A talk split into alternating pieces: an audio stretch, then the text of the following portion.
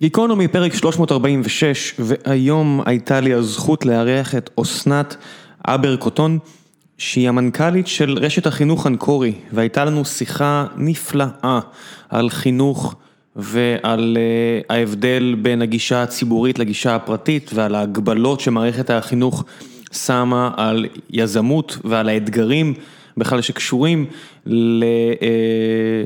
לקיום של תיכונים בבתי ספר במאה ה-21 במערכת ששואבת הרבה מהרעיונות שלה בכלל מהמאה ה-19 ועל איך אסנת רואה את העתיד של מערכת החינוך וזה נושאים שמאוד קרובים לליבי.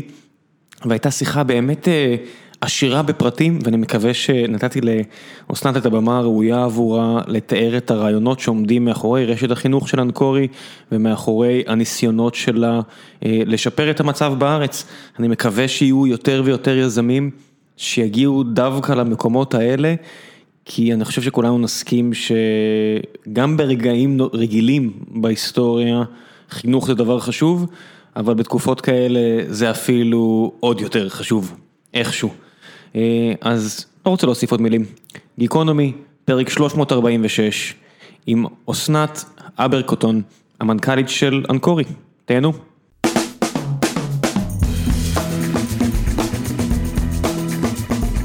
גיקונומי 346 והבוקר נמצאתי מאסנת ושאלתי לשם משפחתה איך מבטאים אותו והיא הבהירה לי שזה הבר קוטון. ואז שאלתי מה כמו פריץ הבר? סתם כי זה ההבר שאני חושב עליו, היא אמרה כן זה משפחה, כי הוא בן דוד של סבא שלי היה. אחד מהאנשים היותר פרובלמטיים. פרובלמטיים, מעניינים, חשובים של המאה ה-20. כן, הוא נטמע כאילו בתוך ההיסטוריה של סיפורי השואה, אנחנו קצת לא מדברים עליו. אוקיי, למי שלא מכיר, פריץ הבר, כימאי בחסד עליון גרמני, פטריוט גרמני עוד לפני מלחמת העולם השנייה, בתקופה של מלחמת העולם הראשונה, עוד לפני שפטריוטיות הפכה ללאומנות, זה עדיין היה לאומיות די טריה בגרמניה. גם שם זה כבר הייתה, אשתו פחות אהבה את זה. אשתו ממש פחות אהבה את זה, אשתו אף נטלה את חייה מרוב שהיא לא אהבה את הכיוון שאליו הוא לקח את האהבה שלו לדויטשלנד. הבחור פיתח את הגז, את הלוחמה הכימית שהייתה נפוצה במלחמת העולם הראשונה. ולימים הפיתוחים שלו יהפכו להיות אותו גז שהמית כל כך הרבה יהודים במחנות השמדה, אבל מהצד השני, הוא גם הבחור שבזכותו יש הרבה לחם בעולם, כי הוא מצא דרך לייצר דשנים בתקופה שבה היה מצור על גרמניה. אם אני לא טועה אפילו המכון במכון ויצמן אז... נכון. זה על שמו. היה בקשר גם עם ויצמן, נכון. כן, ויצמן נורא רצה להעלות אותו ארצה, והוא לעניות דעתי מת בדרך, או משהו כזה, נכון? לא זוכרת את הפרטים, אבל זה, כן, זה כאילו זה הודחק, זה לא נמצא בתוך ההיסטוריה, אנחנו לא לומדים, כשלומדים היסטוריה של עם ישראל, בתוך סיפורי השואה וכל המקומות, כל האנשים מאיפה הם הגיעו ולמה, אנחנו לא מדברים על פריץ. אנחנו נדבר על הבעיות של מערכת החינוך הישראלית, אבל את יודעת, יש לי פה, אני תמיד חוזר, יש לי פה, במשרד פה ליד, המשרד שלי, יש לי את האוסף בובות בובות היסטוריות כאלה, משלל גדלים שאני אוסף לאורך השנים. וזה הדבר שמשותף לכולם, זה שגם אם זה אנשים, נשים או גברים גדולים בהיסטוריה, לכולם היה כתמים שחורים ענקיים. זאת אומרת מצ'רצ'יל ועוד כל מיני דמויות מההיסטוריה האמריקאית שכנראה כבר נצטרך להוריד מהשולחן כי זה מה שעושים עם פסלים שלהם בארה"ב ושלל אנשים ונשים שככה זה בני אדם, אף אחד לא מושלם.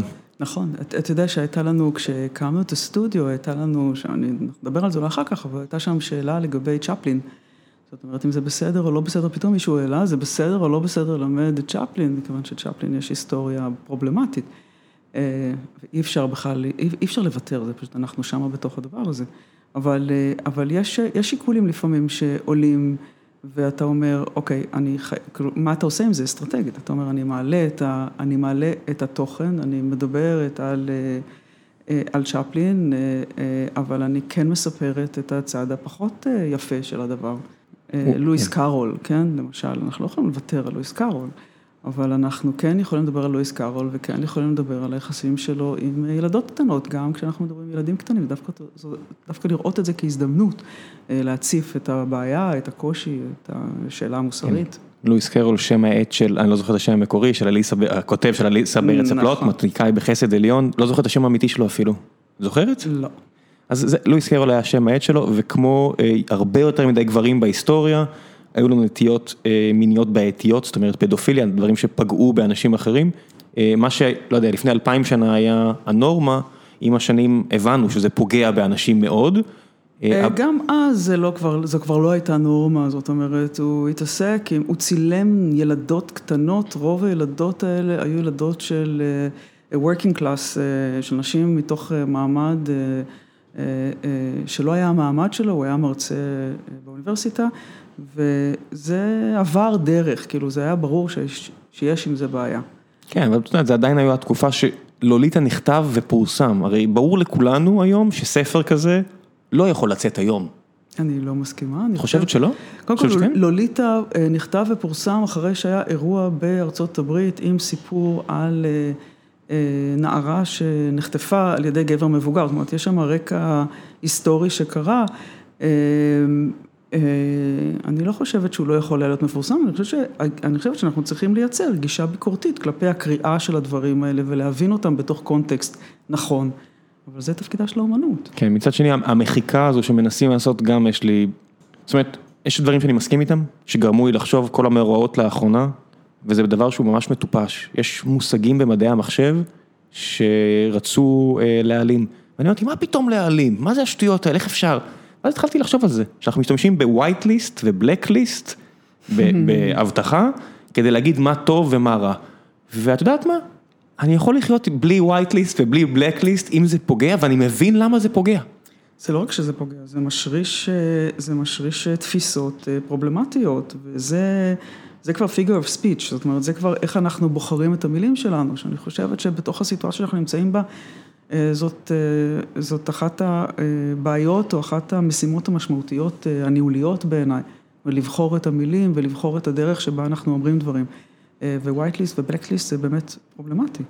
כן. אבל זה לא אדם שיש לו, זה לא צ'רלי צ'פלין. עכשיו, כשאנחנו מדברים על צ'רלי צ'פלין, אנחנו יכולים לדבר על צ'רלי צ'פלין או על לואיס קארול ולהגיד, אוקיי, הנה, הנה הדברים שבינינו היום, רטרוספקטיבית, כשאנחנו מסתכלים על הדברים, זה, זה, זאת בעיה, ודווקא לנהל על זה שיחה, זאת אומרת, להשתמש בזה כהזדמנות, אה, לפתוח שיח, ולא כן. להעלים אותו. דווקא עם אומנות, אה, זה עוד, בעיניי לפחות זה פשוט יותר, זאת אומרת, אם מישהו היה מלחין גדול סטייל וגנר, אז אם היו לו דעות כאלה או אחרות, או השתמשו ביצירות שלו, בעיניי, אני לא רואה למה לא.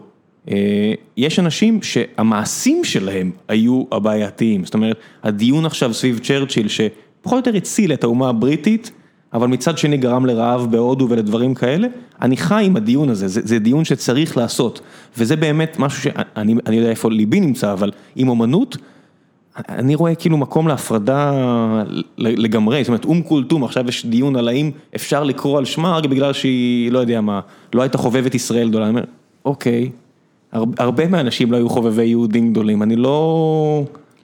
אני לא חוגג את היצירה שלהם, אני לא לא. חוגג את הדעות שלהם. לגמרי, לחגוג את היציאה, לדעת שהם נמצאים ולנהל עליהם, דווקא זאת הזדמנות, הם יצרו דברים שהם משמעותיים בהון התרבותי שלנו, או הפוליטי שלנו, או החברתי שלנו, הם צריכים להיות שם, אנחנו לא יכולים להעלים אותם, אבל אנחנו צריכים להתייחס אליהם ולהתייחס גם למורכבות של הדמות, הדמות לא יכולה להיות חד גונית, היא לא יכולה להיות אחת, היא, חייבת להיות מורכבת, ודווקא כשאנחנו מעלים את המורכבות הזאת של הדמות, אנחנו עושים את המעשה הביקורתי, החינוכי, המשמעותי. וזה מביא אותי לאנקורי. את יודעת מה הזיכרון שלי מאנקורי, לא יודע אם אמרתי לך בשיחה המקדימה, אה, בתיכון התחלתי לעבוד בגיל נורא צעיר, ובשלב מסוים הפסקתי פחות או יותר להגיע לשיעורים עצמם, אז אבא שלי או אמא שלי פשוט קנו לי כמה ספרים של אנקורי, ואמרו לי, הנה אפשר לעשות את הבגרות ככה, תסתדר. הסתדרתי, אני טוב בללמוד לבד בבית, אני לא הבנתי בכלל למה אנשים אחרים הולכים, מוצאים כל כך הרבה שעות על, ועוד שיעורים פרטיים ומורים פרטיים, אני אומר, הספרים מעולים. נכון. בטח ביחס למה שצריך, הבגרויות, זה מספיק טוב. ואם אתה לומד מספר, הדיון שעשינו עכשיו, לא יהיה קיים. נכון. זה, זה משהו שהבנתי רק הרבה אחרי. זה הפער בין למידה, זאת אומרת, השאלה היא לצורך מה אנחנו בכלל מקימים בתי ספר, לצורך מה אנחנו בכלל הולכים לבתי ספר, לשם מה אנחנו שולחים את הילדים שלנו לבתי ספר, לשם מה אנשים נהיים מורים, מה המטרות שלהם בתוך הדבר הזה. וכשאתה למדת עוד הייתה, כמו כל, לעשות את הבחינת בגרות, באמת לא צריך בשביל זה בית ספר. זאת אומרת, אפשר לעשות קורס או לקרוא ספר, היום יש כמות מטורפת של חומרים אונליין, מי שיודע ללמוד לבד, יכול ללמוד לבד. אפשר גם ללמד, אפשר גם שהשלב של ההוראה יהיה ללמד ללמוד לבד, אבל אני לא בטוח שזה באמת הפואנטה של בית ספר. ללמד ללמוד לבד זה כבר משימה מסוג אחר. אני חושבת שזה בדיוק מה שבית ספר צריך ללמד. בין השאר. אני חושבת שאחת, אחד הדברים המשמעותיים שבית ספר צריך ללמד, אני לא חושבת את זה מעכשיו, אני יודע, אחד הדברים המשמעותיים שבית ספר צריך ללמד זה בדיוק, בדיוק איך ללמוד. ולא מה ללמוד. אבל, אבל כשיש חומר ידוע מראש, שקוראים לו בחינת בגרות, שאנחנו יודעים בדיוק על מה תקבל את הציון, אז אתה בהחלט יכול ללמוד לשנן את זה מתוך ספר, מה שקראנו פעם מיקוד, היום אנחנו קוראים לו נוסחת הצלחה, אבל זה בעצם אותו דבר. נוסחת הצלחה זה מיקוד? נוסחת, אין יותר מיקוד, מיקוד זה היה פשוט איזושהי תוכנית מערכת החינוך לאורך השנים משנה כל מיני טרמינולוגיות וממציאה, יש שם הרבה מאוד, יש קופי רייטינג מאוד מאוד יצירתי למערכת החינוך ואנחנו משתמשים בהרבה טרמינולוגיות, אז אם התחלנו לדבר על שפה, אנחנו נדבר על שפה, אבל יש הרבה מאוד טרמינולוגיות שמערכת החינוך ממציאה כל הזמן. מיקוד זה היה כשהיה שלב שהחליטו שכמות בחינות, התוכן בבחינות הבגרות הוא רב מדי. ולכן כל שנה, זה כשאתה למדת. כן, כן, עם ההגרלות וכל השטויות האלה. אז ההגרלות הייתה שנה אחרת, אבל... היו כל מיני מפצות מטופשות. פשוט החליטו שבפסח כל שנה, יודיעו על מה הולכים ללמוד, על מה הולכים להיבחן בבחינה, ואז הורידו חלקים מהתוכן. ואז אנקורי ולפני, בפסח, הייתה נכנסת לתוך אטרף של עריכה מטורלל לחלוטין. והמטרה הייתה, מי יוציא, הראשון יוציא לשוק את הספרים שיותאמו למיקוד הנוכחי של אותה שנה, יפיץ אותם נכון בין בתי הספר, בכדי שהוא ייקח את ה, ייקח את הנתח שוק הגדול ביותר. כדי שחס וחלילה מישהו לא ילמד משהו מחוץ למיקוד. חס... מה אתה מבזבז את הזמן על, על, על חומר לימודי שהוא לא במבחן? ברור, ברור, ברור, זה היה מיותר לגמרי, וזה היה כאילו, משרד החינוך שיחק ב, ב, במורים בתור האויב, והיה צריך לבלבל את האויב, ועד הרגע האחרון לא אמרו להם על מה הולכים ללמד. אז בשמחה רבה. כשיטה. כשיטה. ממש כשיטה. אז, אז הסיפור הזה ירד מהפרק, והיום אנחנו משחקים משחקים אחרים. מה קרה? המרנו את זה, ועכשיו בקורונה זה הומר עכשיו שוב פעם. אז רגע, לפני שאנחנו ממשיכים, כיוון שזה כל מה שידעתי עד לאחרונה על אנקורי, אז עכשיו אני יודע טיפה יותר כי קראתי לפני שהגעת, אבל אני בכל זאת אשמח אם תספרי למאזינים, כי אני בטוח שרוב האנשים ששמעו על אנקורי, יש להם, נראה לי משהו רחוק מהאמת. אני אקח הימור כזה ואגיד. ההימור מאוד מאוד מדויק, כולם יודעים שיש אנקורי, כי זה גוף שעוסק בחינוך, והוא קם בשנת 48. זאת אומרת... גיליתי את זה גם ממש לאחרונה. אז, אז כולם יודעים שזה קיים וכולם יודעים שזה ישנו, אף אחד לא באמת יודע מה זה עושה. וכמות הדיסאינפורמציה היא מטורללת לגמרי. בגדול, מה שאנקורי עושה היום, אנקורי הוא, יש לו, בחזית שלו יש רשת של בתי ספר אינטרנים, לא אקסטרנים. מה ההבדל בין אקסטרני לאינטרני? רוב האנשים שפגשתי, כולל מפקחים במשרד החינוך, לא ממש יודעים. אבל כמעט אין יותר בתי ספר אקסטרנים בארץ. אנקורי הוא אינטרני כבר מעל 20 שנה, זאת אומרת, גם כשאתה למדת. אני לא יודע מה זה אומר, אני מסתכל עליכם עיני עגל כי אני לא יודע מה זה אומר.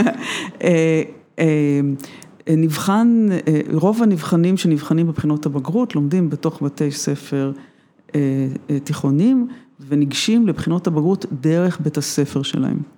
במשך הרבה שנים הייתה אפשרות ועדיין יש אפשרות להיבחן בבחינות הבגרות לא דרך בית הספר שלך, זאת אומרת אתה יכול ללמוד לבד מספר לימוד של אנקורי או של מישהו אחר או לקחת שיעורים פרטיים. ולגשת כנבחן אקסטרני ישירות ולהיבחן ישירות דרך משרד החינוך. ללא הציון המאזן של התיכון, אותו מגן?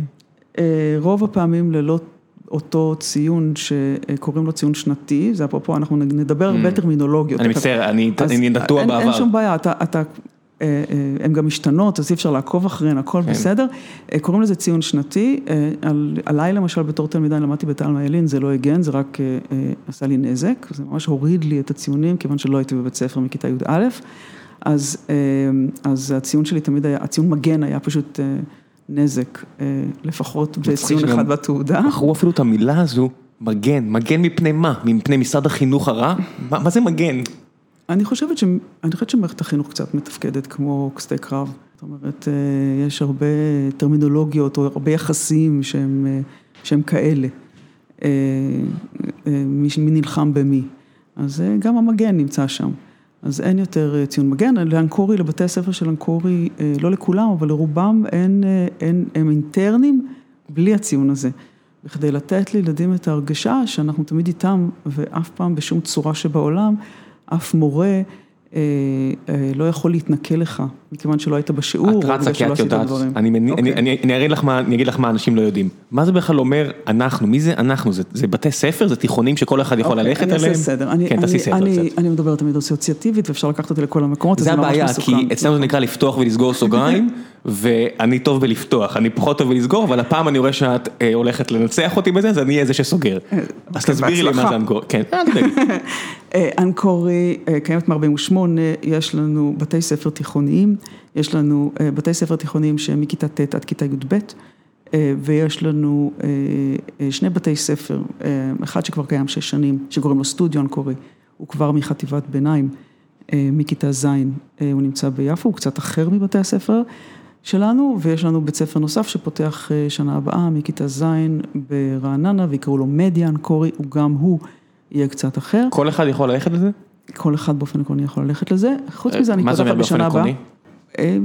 צריך לדבר על זה, תכף אנחנו נדבר על זה, אתה תפתח עכשיו סוגריים, אנחנו לא נצא. מאה אחוז, סגרתי. ואז שנה הבאה אנחנו פותחים בית ספר שיקרא אנקור. והוא יהיה גן אה, אה, ובית ספר רב גילי, הוא מתחיל שנה הבאה מגיל שלוש בתל אביב, עד אה, כיתה ב'. אנחנו בדיוק מחפשים. אז כבר כמעט אין מקום לדבר הזה, אבל הוא ייפתח בתל אביב בשנה הבאה והוא רק מקסים מאוד. ו... וזה, אלה הפנים, או זאת הליבה הערכית שלנו והתפיסתית. עכשיו לפני שאנחנו ממשיכים. אנחנו לא חיים מזה, רגע, למה לפני כן. שאנחנו ממשיכים? כי אני רוצה להבין לפני שאת ממשיכה, כן. מותר לך לעשות את זה? זאת אומרת, אני, אני מודה שאני שואל פה בבורות מוחלטת, כי אני גדלתי ב, לא יודע, באר שבע, שנות ה-80-90, אתה הולך לבית ספר, ואז אתה הולך למקיף בכיתה ט', אתה מסיים, אתה הולך, לא יודע מה, אין באמת אפשרות בחירה. כל אחד היה הולך לאיפה שהוא בשכונה שלו. אה, הגעתי לתל אביב לפני לא יודע מה, הרבה שנים, ו, וגיליתי שלא כך, פה אנשים בוחרים בתי ספר, מתקבלים לבתי ספר, כל מיני דברים שלא הכרתי כ, כילד או כנער. אה, אני רוצה רק לדעת מה החוק לגבי, זאת אומרת, מה אוקיי, מותר לכם, מה אסור? קודם כל אני לא יודעת באיזה תל אביב אתה גר, כי בתל אביב שאני גרה בה, כן, אה, הילדים שלי היו צריכים ללכת אה, לגן שקרוב ליד הבית, לגן העירוני, מגיל שלוש, ברגע שיש חוק חינוך חובה חינם, אני חייבת להיות מגיל שלוש, בגן ליד הבית. אני, אם אני רוצה שהילד שלי ילך לגן אחר או לבית ספר יסודי אחר, אני צריכה לעבור דירה, אין בחירה.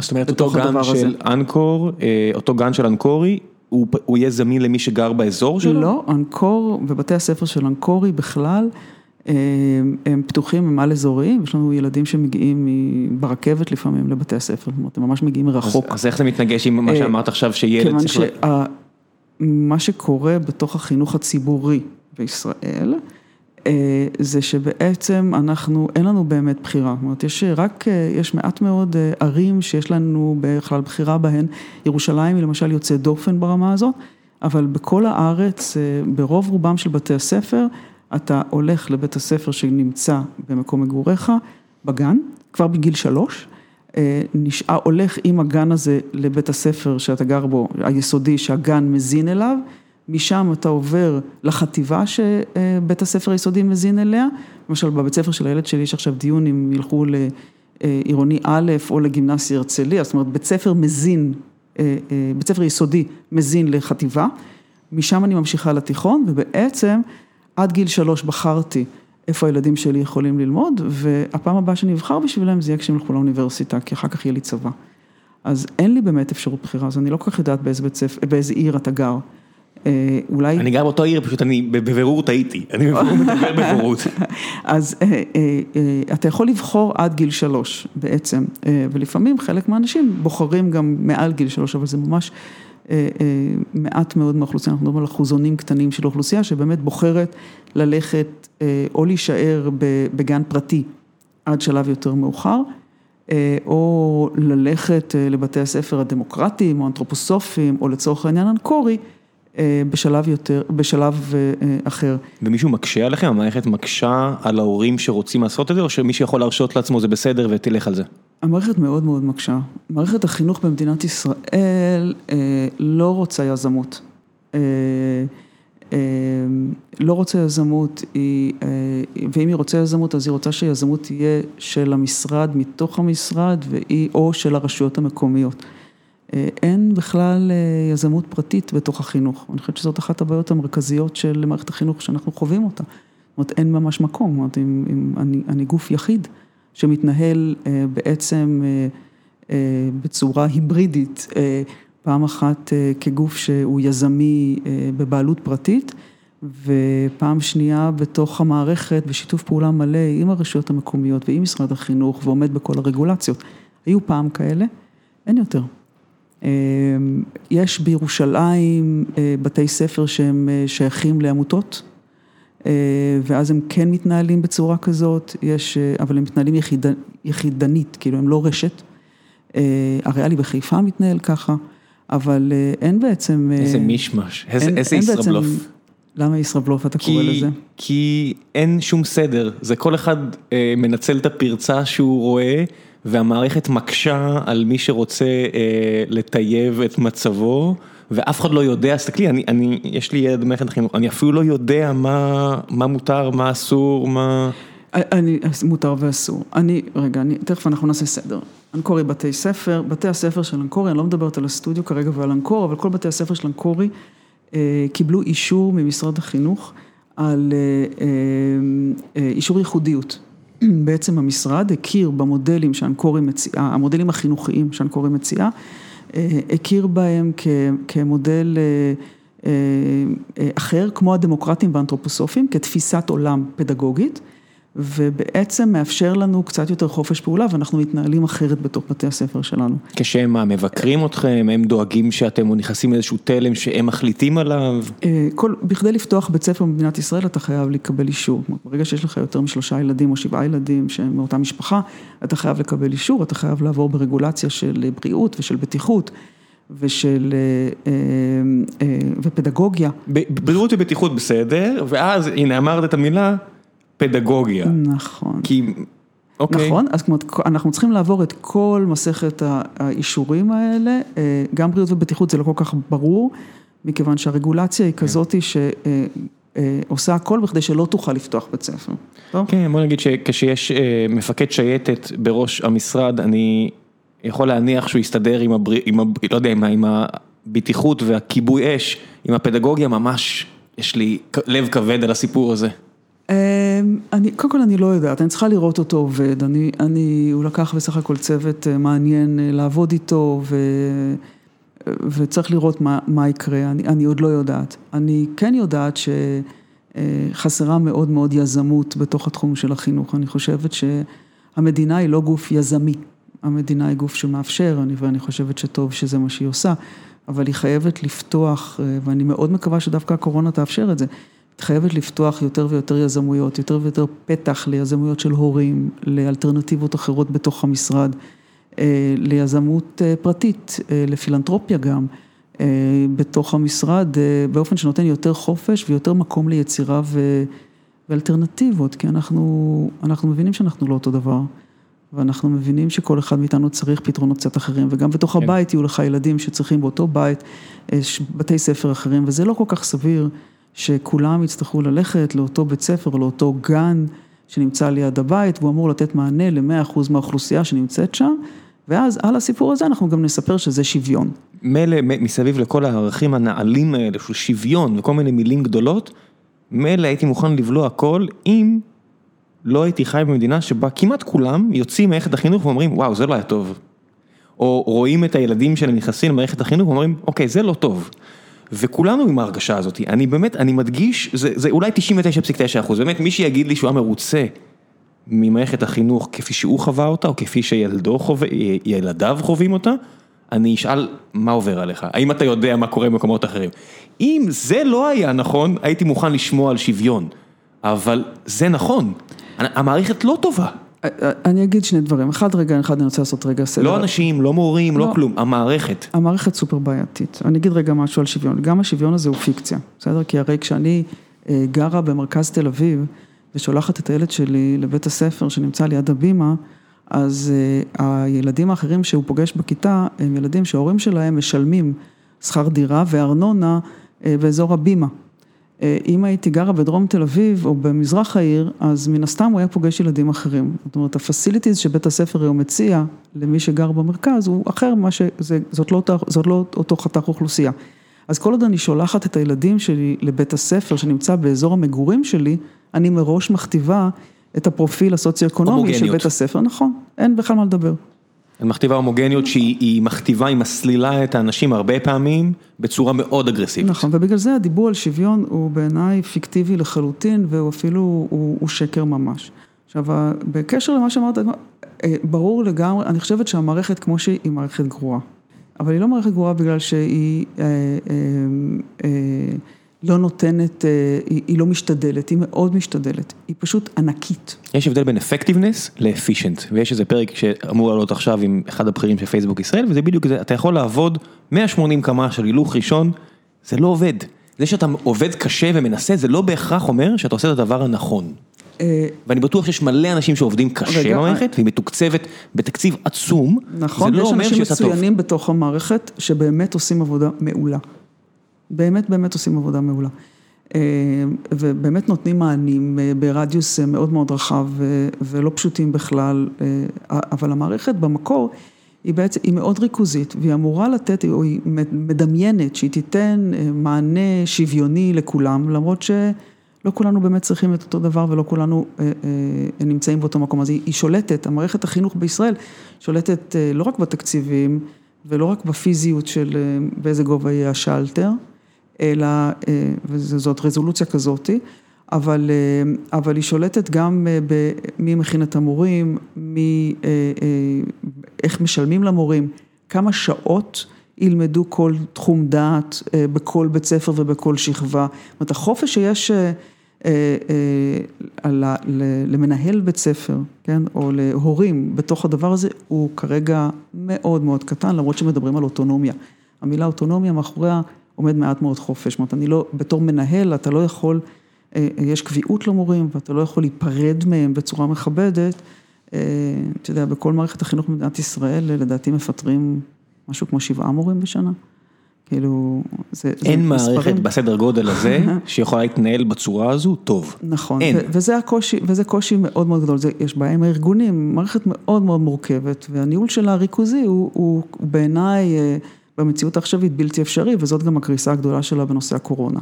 עכשיו, לגבי האיכויות של בתי הספר, למרות שזה מה שכביכול נראה, ולמרות החוויה של חלק מהאנשים באמת, בסופו של דבר רוב האנשים שולחים את הילדים שלהם לבית ספר ליד הבית.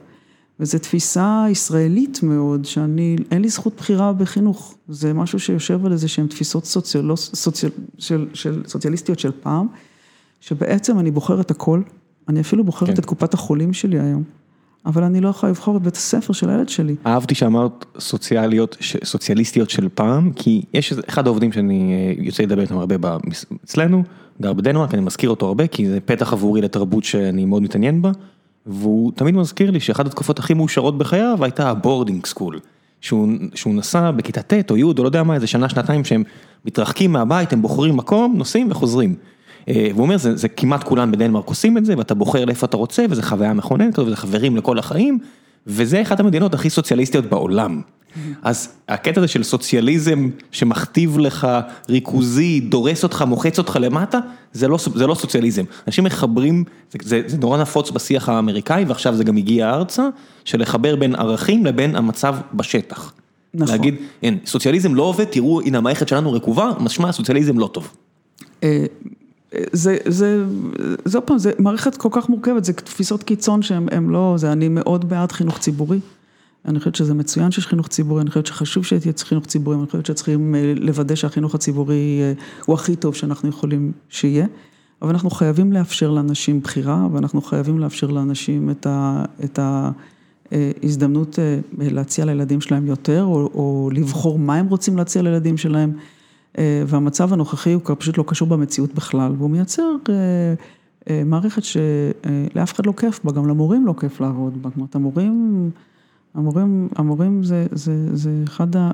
זה, זה, זה לא כיף להיות מורה בישראל. הם נשחקים עד דק. יש לי הרבה חברים, בעיקר מהצוות בצבא, ועוד אחרים שבחרו בהוראה כאידיאולוגיה. מאמינים בזה. ממש. ולא בגלל שהם אנשים לא מוכשרים. לא, הם פנטסטיים. אנשים מוכשרים עם יכולות גבוהות. כן, והם הלכו גם לענפים האלה של האזרחות, וכל מיני כאלה שהם חשבו שהם יכולו להשפיע יותר, ואני רק שומע איך כובלים את ידיהם, ומציקים להם, ומוצאים להם תמיץ. אף אחד לא עושה את זה בכוונה, זאת פשוט מערכת מאוד גדולה שיושבת על עקרונות של מאה ה-19, של מהפכה התעשייתית, ואנחנו כבר לא שם.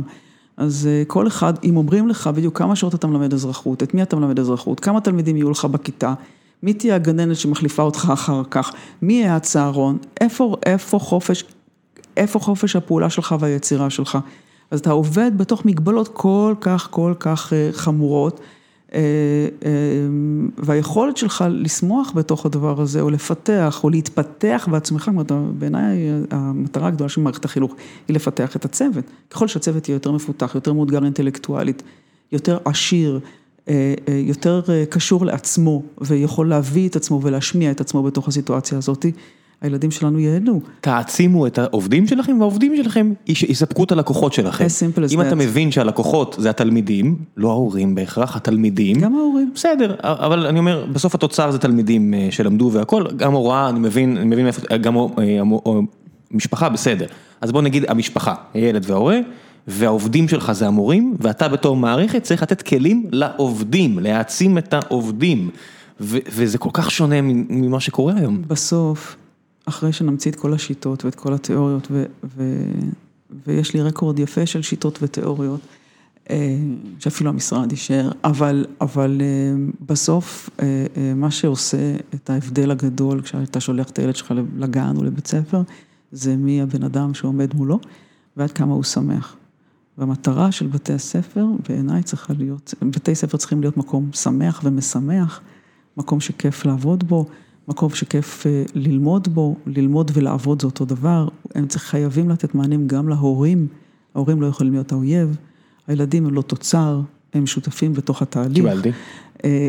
אנחנו כולנו חייבים ליצור ביחד, ובית ספר הוא יכול להיות מרכז קהילתי מאוד מאוד משמעותי, של עומק, של תוכן, ולא איזה מין משהו כזה שאני שולחת לשם את הילדים שלי כי זה קרוב ליד הבית, ואחר כך אני אשתדל להשלים לה את מה שאני יכולה בבית, ואני מקווה ש...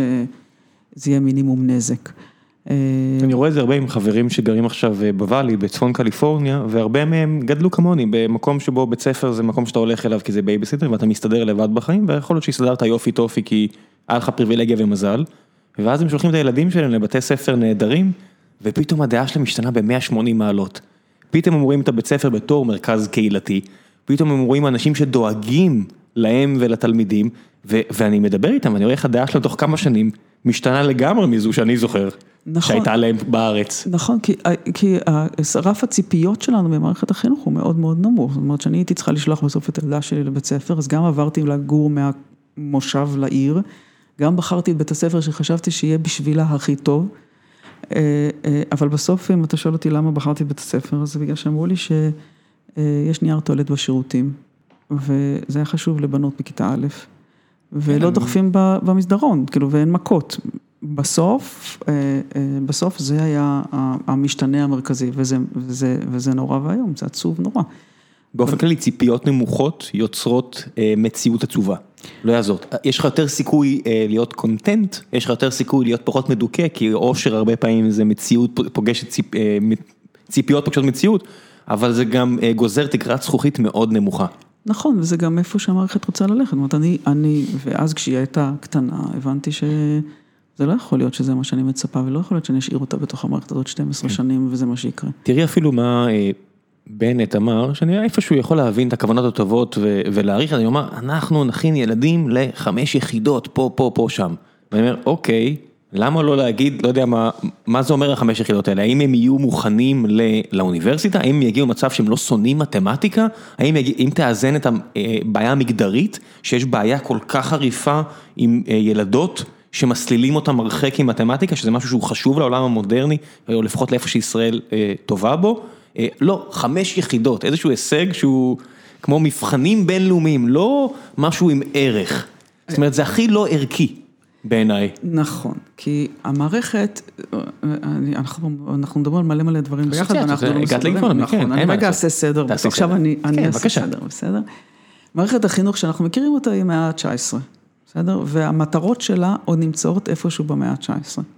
זאת אומרת, אנחנו צריכים להכין אנשים, להיכנס לתוך שוק העבודה, ואם שוק העבודה עכשיו אומר לי שכנראה אני צריכה לייצר מהנדסים ואנשי מחשבים, אז אני צריכים עוד חמש יחידות מתמטיקה. זאת חשיבה של פעם. ואז בית ספר הוא מאוד מאוד פונקציונלי, הוא יכול להיות בתוך הסיטואציה הזאת בית ספר מאוד גדול, הוא יכול להיות, כי זה לא משנה, כי אפשר לחלק בתוך בתי ספר גדולים, זה חסכוני. אפשר לקחת, אני לא יודעת אם אתה יודע, אבל בית ספר יסודי היום בתל אביב, יש לו בערך ארבע כיתות בשכבה עם 35 ילדים בממוצע בכיתה, כפול שש שנים. זאת אומרת, אנחנו מקבלים בתי ספר של 600-700 ילדים בבית ספר. אנחנו מקבלים בתי ספר תיכוניים עם שש במינימום, אבל גם שמונה וארבע עשרה ועשרים ואחת כיתות בשכבה, כפול 35 ילדים, כשהייתי נחמדה, ואז אנחנו מקבלים בתי ספר תיכוניים שנעים בין 1,200 ל-2,500 ילדים בבית ספר באזור המרכז, זה מפעל. זה ניהול של, תחשוב שלכל ילד כזה יש גם הורה, שניים או אפילו שלושה בתמונה.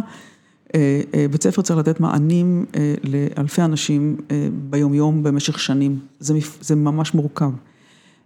הסיכוי שלנו לעשות את הדבר הזה הוא מאוד נמוך ואנחנו לא יודעים לתת, וגם אם נעשה המון המון מגמות, אז אנחנו לא נוכל לתת מענים מדויקים לאנשים, כי המציאות שלנו השתנתה. אני חושבת שצריכים לחזור חזרה אחורה, אני צריך לחשוב, אוקיי, לשם מה אנחנו עושים בית ספר, אם אתה יכול ללמוד עכשיו מהאינטרנט או מאיזה חוברת לבגרות. אז אז, אז לשם מה אנחנו צריכים בית ספר? בית ספר צריך אותו היום, ואנחנו יודעים את זה כבר הרבה שנים, אנחנו יודעים שבית ספר צריך ללמד ילדים ללמוד, אנחנו יודעים שאנחנו צריכים, שהאינפורמציה נמצאת available וזמינה וזולה אונליין, וכמעט כל הקורסים שאתה יכול לדמיין היום, וכל ה-Ivy League זה הכל פתוח, אז ילדים יכולים באופן עקרוני להגיע לאיזה תוכן שהם רוצים, אז התפקיד של המורה השתנה. אולי אפילו לחשוף, זאת אומרת זה שהידע שם לא בהכרח אומר שמישהו נחשף אליו, אומר רק תפתח את הצוהר ותראה אם זה מגרה את המקום הנכון. נכון, אז התפקיד של המורה מפסיק להיות להנחיל את הידע והוא מתחיל להיות משהו אחר, הוא מתחיל להיות פסיליטטר של לדעת לגשר או לחשוף או לתווך את הדברים האלה. אנחנו יודעים למשל באופן ברור שאנחנו לא עובדים לבד יותר, אנחנו עובדים כולנו בקולבוריישן, אנחנו כולנו בשיתופי פעולה. ולכן אנחנו חייבים ללמד ילדים מגיל מאוד צעיר לשתף פעולה. ולדעת איך אני עובדת איתך ביחד, ולדעת איך אני עובדת איתך ביחד, זה לא איך אתה עשית שאלה אחת ואני עשיתי שאלה שנייה, אלא איך אנחנו רבים, ואיך אנחנו מתווכחים, ואיך אנחנו לא מסכימים, ואיך אנחנו מתוך האי הסכמה הזאת, בסופו של דבר מצליחים להגיע לאיזושהי תובנה שהיא שוברת את תקרת הזכוכית שלי ושלך. ואפשר לעשות את זה עם ילדים קטנים די בקלות. אנחנו, בגלל זה אנחנו פותחים עכשיו את אנקור מגיל שלוש, כי אני חושבת ש... כי כשאני מקבלת ילדים בכיתה ז', הם כבר צריכים לעבור שיקום, בכדי להיות מסוגלים לנהל שיח בצורה כזאת. אני פגשתי ילדים, אני לימדתי בארצות הברית, אני פגשתי סטודנטים לתואר שני שלא ידעו לנהל שיחה. זה, זאת הייתה הזיה בעיניי. אבל, וצריך היה לשקם את התהליך הזה, הם לא ידעו ש-25 סטודנטים בתואר שני בסמינר יכולים לנהל שיח דיאלוגי, מכבד. והם רצו לעשות משהו שלא ידעתי אפילו מה זה, הם רצו לעשות ראונד רובין, כאילו אתה אומר, אני שאלתי את שאלה ואחר כך אתה אומר, וזאת שלידך אומר, וזאת שלידו אומרת, וכל אחד אומר לפי הסדר, כי הם לא ידעו לעשות דיאלוג. מכניות. מה? מכניות, להכניס מכניות לתהליך. מפעל. הם דיברו על זה בתור שוויון, הזדמנויות, אוקיי? וצריך היה לראות איך איך מפרקים את הדבר הזה בכלל. אז אז, אז המטרה היא לדעת לעבוד ביחד. אנחנו יודעים, אנחנו יודעים היום שזה לא רק לדעת לעבוד ביחד, שאנחנו חייבים להיות מסוגלים, אנחנו צריכים לחקור ולסנן את הידע שנמצא. אנחנו יודעים שאנחנו חייבים לחשוב, לחבר, שהאוריינות שלנו לא יכולה להיות רק שפה מדוברת וכתובה. אנחנו חייבים לחבר את הדברים לאוריינות ויזואלית, מכיוון חזותית, מכיוון שהמון המון מהמסרים שאנחנו מקבלים היום, אנחנו צריכים לדעת אנחנו צריכים לדעת לפרק אותם, והם ויזואליים, הם לא שפה כתובה. אני צריכה לדעת לעבוד עם ויז'ואל, אני צריכה לדעת לעבוד עם קשב, אני צריכה לדעת לפרק, לעבוד בו זמנית עם הרבה מאוד דברים, אני צריכה לדעת לעבוד עם טכנולוגיה, וזה לא אומר שאני צריכה לדעת לפתוח אקסל, אני צריכה להבין איך הטכנולוגיה עובדת ברמה התפיסתית שלה, אה, ואני צריכה לדעת... אה, אה, כשאני צריכה משהו, ומה שאני צריכה היום זה כנראה שונה ממה שאני צריכה מחר, איך אני ניגשת לזה ואיך אני חושבת ואיך אני שואלת על זה את השאלות. אני צריכה לדעת לפתח יכולת של חשיבה ביקורתית על דברים, אני לא יכולה לקבל את הדברים as is, אני צריכה ללמוד לשאול שאלות. אה, אני חייבת אוריינות, אני חייבת להתחיל לחבר את הגוף שלי פיזית. כל הנושא של... העובדה שכשאני למדתי התעמלות, ולא עשיתי אף פעם שיעורי התעמלות, זה ממש מה שלא הלכתי מגיל יסודי, קיבלו אותי לתלמי ילין בלי ציון בהתעמלות. אני מבינה היום כמה חשוב שילדים יבינו, אה, לא רק בגלל שהם יעשו פיזית ויהיה להם שרירים יותר חזקים, אלא בגלל שזה אה, משנה לחלוטין את הבנת החלל שלנו ואת הבנת האני שלנו. מעבר ומפתח... לכך שאנחנו יצורים ביולוגיים, יש הורמונים. אם ילד קטן שאומרים לו בוא שב אה, בכיתה עכשיו שמונה שעות אל תזוז, ייתכן, רק ייתכן שהוא צריך 45 דקות לרוץ במעגל אפילו, או עם כדור, אבל עדיף בצורה אה, שמישהו גם מבין אה, חינוך גופני, וגם יסביר לו איך להגיע למצב שהוא לא בחוסר איזון כימי ביולוגי מטורף, נכון. בגלל שהוא לא זז מספיק. מישהו צריך להבין את המשמעות של תנועה, תנועה בתוך המרחב, תנועה בתור מקום שלומדים ממנו מתנועה, תנועה שמלמדת אותי דברים שקשורים בהנדסה. אז אה, אז אז אלה המטרות של בית הספר צריכות להיות, ואנחנו ואנחנו צריכים אה, לקדם אותם. והצורה הזאת שבה אנחנו הולכים לבית ספר ואנחנו לומדים 45 דקות מקצוע ספרות שלא קשור בתנ"ך ולא קשור בהיסטוריה. ו, וכל מורה נכנס לחדר וסוגר את הדלת וזה המצב. אנחנו, האופן שבו אנחנו נותנים ציונים, האופן שבו אנחנו מעריכים ילדים, מסך השעות שאנחנו יושבים, הזמן שאנחנו מדמיינים, מי קבע ששיעור בכלל צריך להיות 45 דקות, זאת, זה זה סתם, זה לא שייך לכלום. מדעי המוח היום מסבירים לנו דברים אחרת. אז אה, אה, כל הדבר הזה צריך לשאול אותה לשמה שלו. למה אנחנו שולחים ילדים לבית ספר, מה אנחנו מצפים שיקרה שם. ואז מתוך הדבר הזה לראות איזה פתרון מתאים לילד שלי, ויכול להיות שיש לי שלושה ילדים בבית וכל אחד מתאים לו פתרון אחר, פתרון. סביר להניח אפילו, לא יכול להיות, אפילו אני אגיד שסביר מאוד להניח. נכון. ואילו בגלל ש... אחד או אחת נולדו ראשונים והשלישי נולד שלישי וזה גורר איתו אופי שונה שנוצר, כי את התייחסת אליהם שונה. נכון, וגם לפעמים הם נולדו עם טמפרמנט אחר לחלוטין, והצרכים שלהם שונים לגמרי, ועברת דירה באמצע, ו... חברים אחרים שהם פגשו לאורך הדרך, ו... כן, והם... דברים קורים בחיים. נכון. ומעצבים אופי. נכון, ואז אנחנו צריכים לראות אה, איך אנחנו מתאימים את הדבר הזה, מערכת גדולה, אה, אה, מונוליטית, עם, עם כמות מאוד מאוד גדולה של אנשים.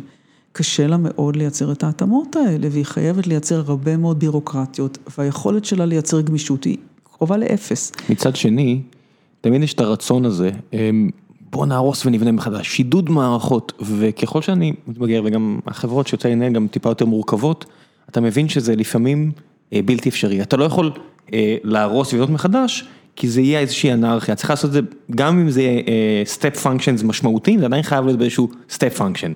זה לא יכול להיות מ-0 ל-1, התקוות האלה, ככל שאני מתבגר אני מבין שתקפוץ מ-0 ל-1, אתה מגדיל את הסיכוי לאנרכיה בצורה אה, לא מבוטלת. והשאלה, מה זה ה step function, זאת אומרת, אנקורי זה step function בדרך לגמרי, ליד? לגמרי, אנקורי, אני, אני אגיד רגע, אחזור חזרה לאנקורי, מה שאנקורי היום עושה זה בעצם, בתי הספר של אנקורי שנמצאים בארץ, מה שהם בעצם עושים זה בעצם לוקחים את הדבר הזה שנקרא בית ספר, ולוקחים את הדבר הזה שנקרא בגרות, שזה עדיין ההישג הנדרש ולזה בסופו של דבר רוב רובם של ההורים רוצים להגיע. ו, אה, ואני גם, אתה עושה פרצוף כזה וזה, ואני אומר, אני עושה פרצוף אוקיי. כי עוד לפני 20 שנה חשבתי שזה קשקוש וצדקתי ו... אני, אני מסכימה איתך ברמה התיאורטית, אבל ברמת השטח כרגע, אה, בגרות זה מין right of passage, זה כאילו איזה מין אה, מבחן מעבר כזה שהוא מייצר סטנדרטיזציה, ולילדים יש צורך מאוד מאוד חזק לעמוד בתוך המקום הזה ולדעת, אוקיי, I did it, בסדר? יש לי, זה לא ש... אני לא חייבת, אני לא חייבת רכב בכדי שיהיה לי רישיון נהיגה, אני צריכה לדעת שיש לי רישיון נהיגה. זה, תחשוב, אני צריכה לדעת שיש לי בגרות.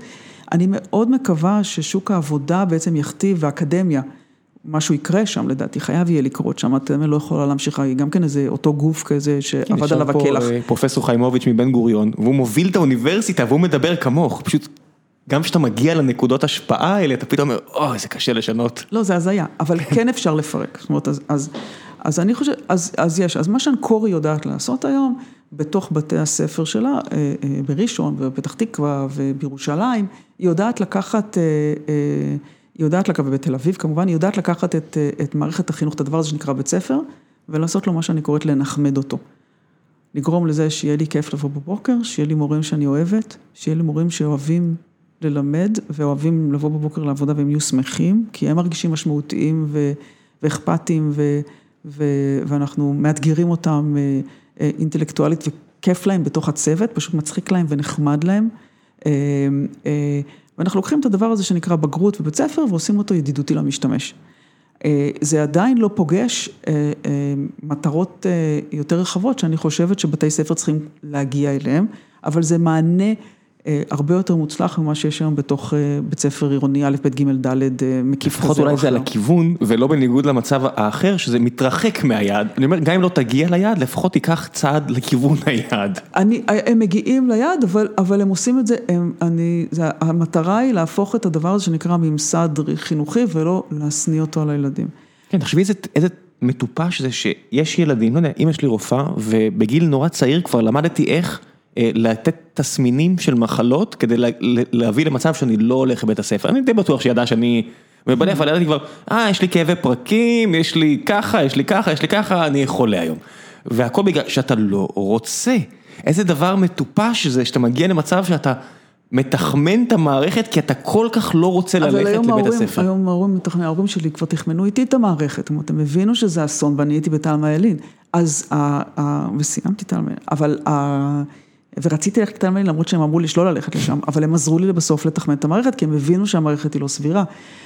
אבל, אבל זה, זה הרגיש לי לא סביר, כמו שכשהבת שלי הייתה בכיתה ב' ומצאתי בשבילה את הבית ספר שחשבתי שהוא הכי מוצלח בתל אביב, הבנתי שזה אסון.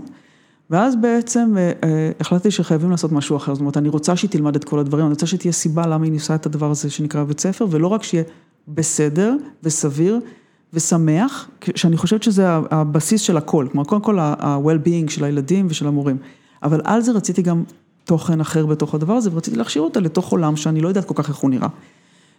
ולכן התחלתי לראות, פגשתי בכיתה שלה איש אחד לו, שקוראים לו יחזקאל עזרוב, הוא מגיע מתוך הארט וזה הרקע שלי, הרקע האקדמי שלי הוא באומנות, הוא לא בניהול ולא בחינוך, ויחזקאל הוא אמן רב תחומי, הייתה לו ילדה באותה כיתה, ויום אחד על איזה בור ביוב באיזה גינה ציבורית בתוך איזה מפגש של הורים, אמרנו שזה לא יכול להיות הדבר הזה. והתחלנו לשבת על כל ספסל אפשרי בתל אביב ובהרבה בתי קפה, הרבה מאוד זמן, ואז צירפנו אלינו אנשים גם מהאקדמיה.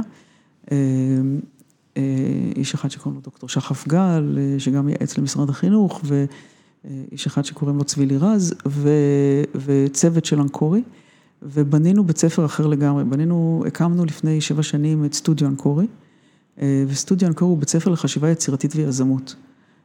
והוא כבר נותן מענים לכל המיומנויות והכישורים שדיברנו עליהם קודם, זאת אומרת, כל הדברים שקשורים ב, בלחקור ולעבוד בקבוצה ולעבוד יחד.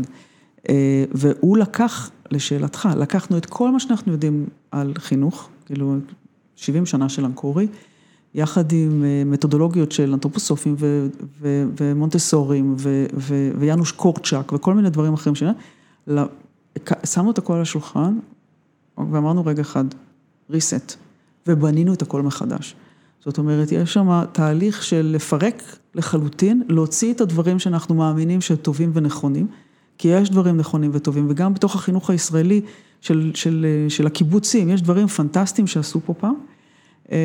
שהגיעו דרך אגב מקורצ'אק, ו, ו, ו, ובנינו את הכל מחדש, ובעצם בנינו בית ספר לחשיבה יצירתית ויזמות, שנמצא ביפו, שקוראים לו סטודיו אנקורי. למה? מהמם. למה? בוא נעבור שנייה על החלטות שעשיתם שם. דבר ראשון, למה ביפו? ביפו מכיוון שהיה לנו בניין יפה, בית באר מדהים ביפו, שפשוט זימן את הדבר הזה. יש קשר בין המבנה הפיזי. למה שאפשר לעשות בו, בין הסביבה הפיזית של איך אני לומדת, למה אני לומדת ולצורה, זאת אומרת, אנחנו יודעים את זה. והקמנו את זה ביפו, בתוך בית באר, בתוך בית עלי ביבי, זה אחד הבתים היפים של יפו, שאנחנו כל הזמן משפצים אותו. ושם נולדה מתודה אחרת לגמרי. המתודה מדברת בכלל על איך לוקחים את כל התיאוריה הזאתי, ומביאים אותה, הופכים אותם לפרקטיקום, אומרת, ילד מתחיל בבוקר, ומה הוא עושה בשמונה בבוקר, מה הוא עושה בתשע בבוקר, איך, איך נגמר היום, איך נראית השנה. אז שנת הלימודים אה, אה, אה, מחולקת לעונות, היא לא שנה אחת, כאילו תפיסת הזמן, היא לא עכשיו סמסטר. לילדים כאילו, סמסטר ושנה זה, זה כמות לא סבירה של זמן היום. אז פירקנו את הזמן ליחידות הרבה יותר קטנות. כמה זה עונה?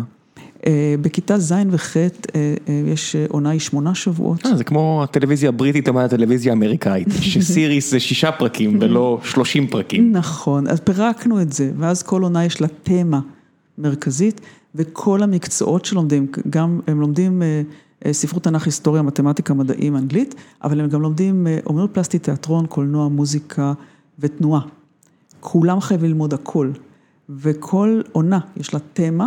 צ'רלי צ'פלין שאמרתי קודם זה תמה של סוף כיתה ח' וכל המקצועות, הם לימדו צ'רלי צ'פלין, לימדו גם בהיסטוריה וגם במדעים וגם במוזיקה וגם בתנועה וגם בתנ"ך הם ילמדו צ'רלי צ'פלין, סביב נושא. זאת אומרת, ילד בעצם מקבל הסתכלות או זווית, צ'רלי צ'פלין הופך להיות השראה או נושא, הסתכלות או זווית רב מערכתית מתוך הרבה מאוד דיסציפלינות על אותו דבר. ובכל סוף עונה כזאת הוא מתבקש, את כל התכנים המורים כותבים בעצמם, בהנחיה, אבל הם כותבים את התוכן מחדש, ועם בקרה לפי מתודות שאנחנו פיתחנו, איך נראה שיעור, איך מעבירים תוכן, איך נראה פיתוח תוכן של מורה, באיזה רזולוציות זה יוצא. של מי ה-IP? שלנו, שלי ושל יחזקאל. של אנקורי? של אנקורי. זאת אומרת, המורה עובד וזה יכול להיות חלק מהמודל שלכם אפילו, אתם יכולים לקחת ולמכור את זה במדינות אחרות? אני מאוד אשמח לשכפל את הדבר הזה. הסטודיו הוא מודל שמאוד מאוד קשה לשכפל אותו, וזה יפה ששאלת, אבל על הבסיס של המודל הזה... הראש שלי נמצא בדרך כלל שם. הראש שלך במקום הנכון, אבל מה שעשינו לפני שנתיים בעצם, את התובנה של הדבר הזה, בסטודיו גם הבנו שכל הילדים חייבים מאוד מאוד לאהוב אמנות, ומה לעשות, הרבה ילדים... לא מוכנים, לא רוצים, הפאשן שלהם לא נמצא דווקא באמנות, אלא במקומות אחרים. אני חי עם זה כי אמנות היא דבר כל כך רחב, ויש אמנות בכל מקום ובכל צורה. אני מניח אבל שאת מתייחסת לאמנות ויזואלית. אני מדברת על זה שילדים, לא, אני מדברת על אמנות בכלל, אני מדברת על ילדים, לא כל הילדים מתים על, מוכנים להיכנס לשיעור מחול ותנועה בכיתה י"א, בסדר? וגם אם הם שמחו להיות בתיאטרון, נכון, אני גדלתי על זה. שחקני פוטבול נכנסים לשם ומגלים שזה הרבה יותר קשה ממה שהם חשבו. נכון, אז לפני שנתיים פיתחנו מודל מאוד דומה, שיושב על אותה תפיסה, שהשנה לא הולכת על דבר אחד, ושיש, ובמקום, אבל פתחנו את מדיה אנקורי, שהוא בית ספר לחשיבה ביקורתית וחברתית, הוא בעצם מחבר בין סוציולוגיה, טכנולוגיה וארט. והוא נמצא ברעננה. למה?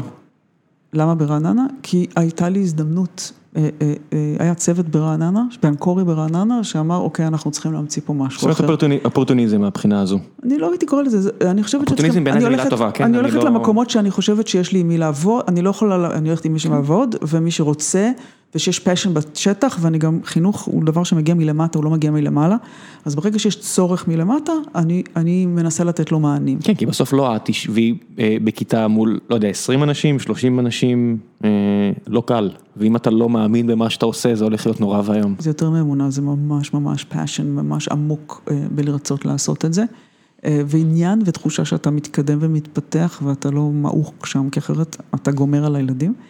ובעצם מדיה הוא פיתוח יותר פתוח של הסטודיו, וזה עובד מדהים, זאת אומרת, הפערים, הדבר שזה עושה הוא יוצא דופן, ועכשיו בעצם המודל החדש שאני בונה זה אנקור, שכבר, הוא כבר, הוא כבר לוקח את שני המודלים הקודמים ומשדרג אותם ומתאים אותם לגילאים יותר צעירים. אבל זה לגמרי לגמרי פירוק והרכבה מחדש לשאלתך מקודם. כן, אבל זה לא באבחה אחת. אז מה שאני מתאר את זה, זה תהליך, זאת אומרת, החלק המבאס בזה, שכפרט לא בטוח שתהנה מזה, זאת אומרת, אם יש לך עכשיו ילדה שנכנסת לבית ספר, יכול להיות שהיא תקבל מוצר פחות טוב מאשר עוד עשר שנים, אבל זה התהליך, היא תקבל יותר טוב מאשר במקומות אחרים בטוח, אין מה לעשות, ככה זה, דברים לא קורים מאפס על אחד. אני מאמינה בתהליך ולא בתוצרים. אני חושבת שאנחנו נמצאים בתוך תהליך, אני חושבת שגם אסטרטגית, אם פעם היו אומרים לי, אוקיי, מה התוכניות האסטרטגיות שלך שלוש שנים, אז אחר כך אמרו לי שנה וחצי, ועכשיו אני צריכה לבדוק מה קורה בחודשיים הקרובים, אני לא בטוחה מה קורה. כי פגעתי לגרעינים בעולם, מה לעשות? נכון, אבל זה גם, אבל אז אני צריכה להבין מאיפה אני מנהלת את התהליך הזה, ואיך אני מנהלת את התהליך הזה. ואני מייצרת אסטרטגיות קצרות מועד, ואני חייבת להיות מאוד מאוד גמישה ולהתאים את עצמי כל הזמן לתוך הסיטואציה. זה ההבדל בין טקטיקה לאסטרטגיה, בסוף טקטי יש צוות שצריך לטפל בשטח, וזה כרגע מה שאת עושה, יש סיטואציה והיא תחלוף.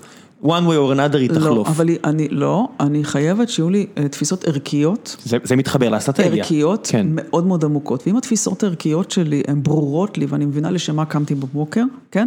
בסוף, הפתרונות שלי, כל עוד הם מתקשרים, כל הזמן הם מתווכים כל הזמן את התפיסה, הם, הם יהיו בסדר.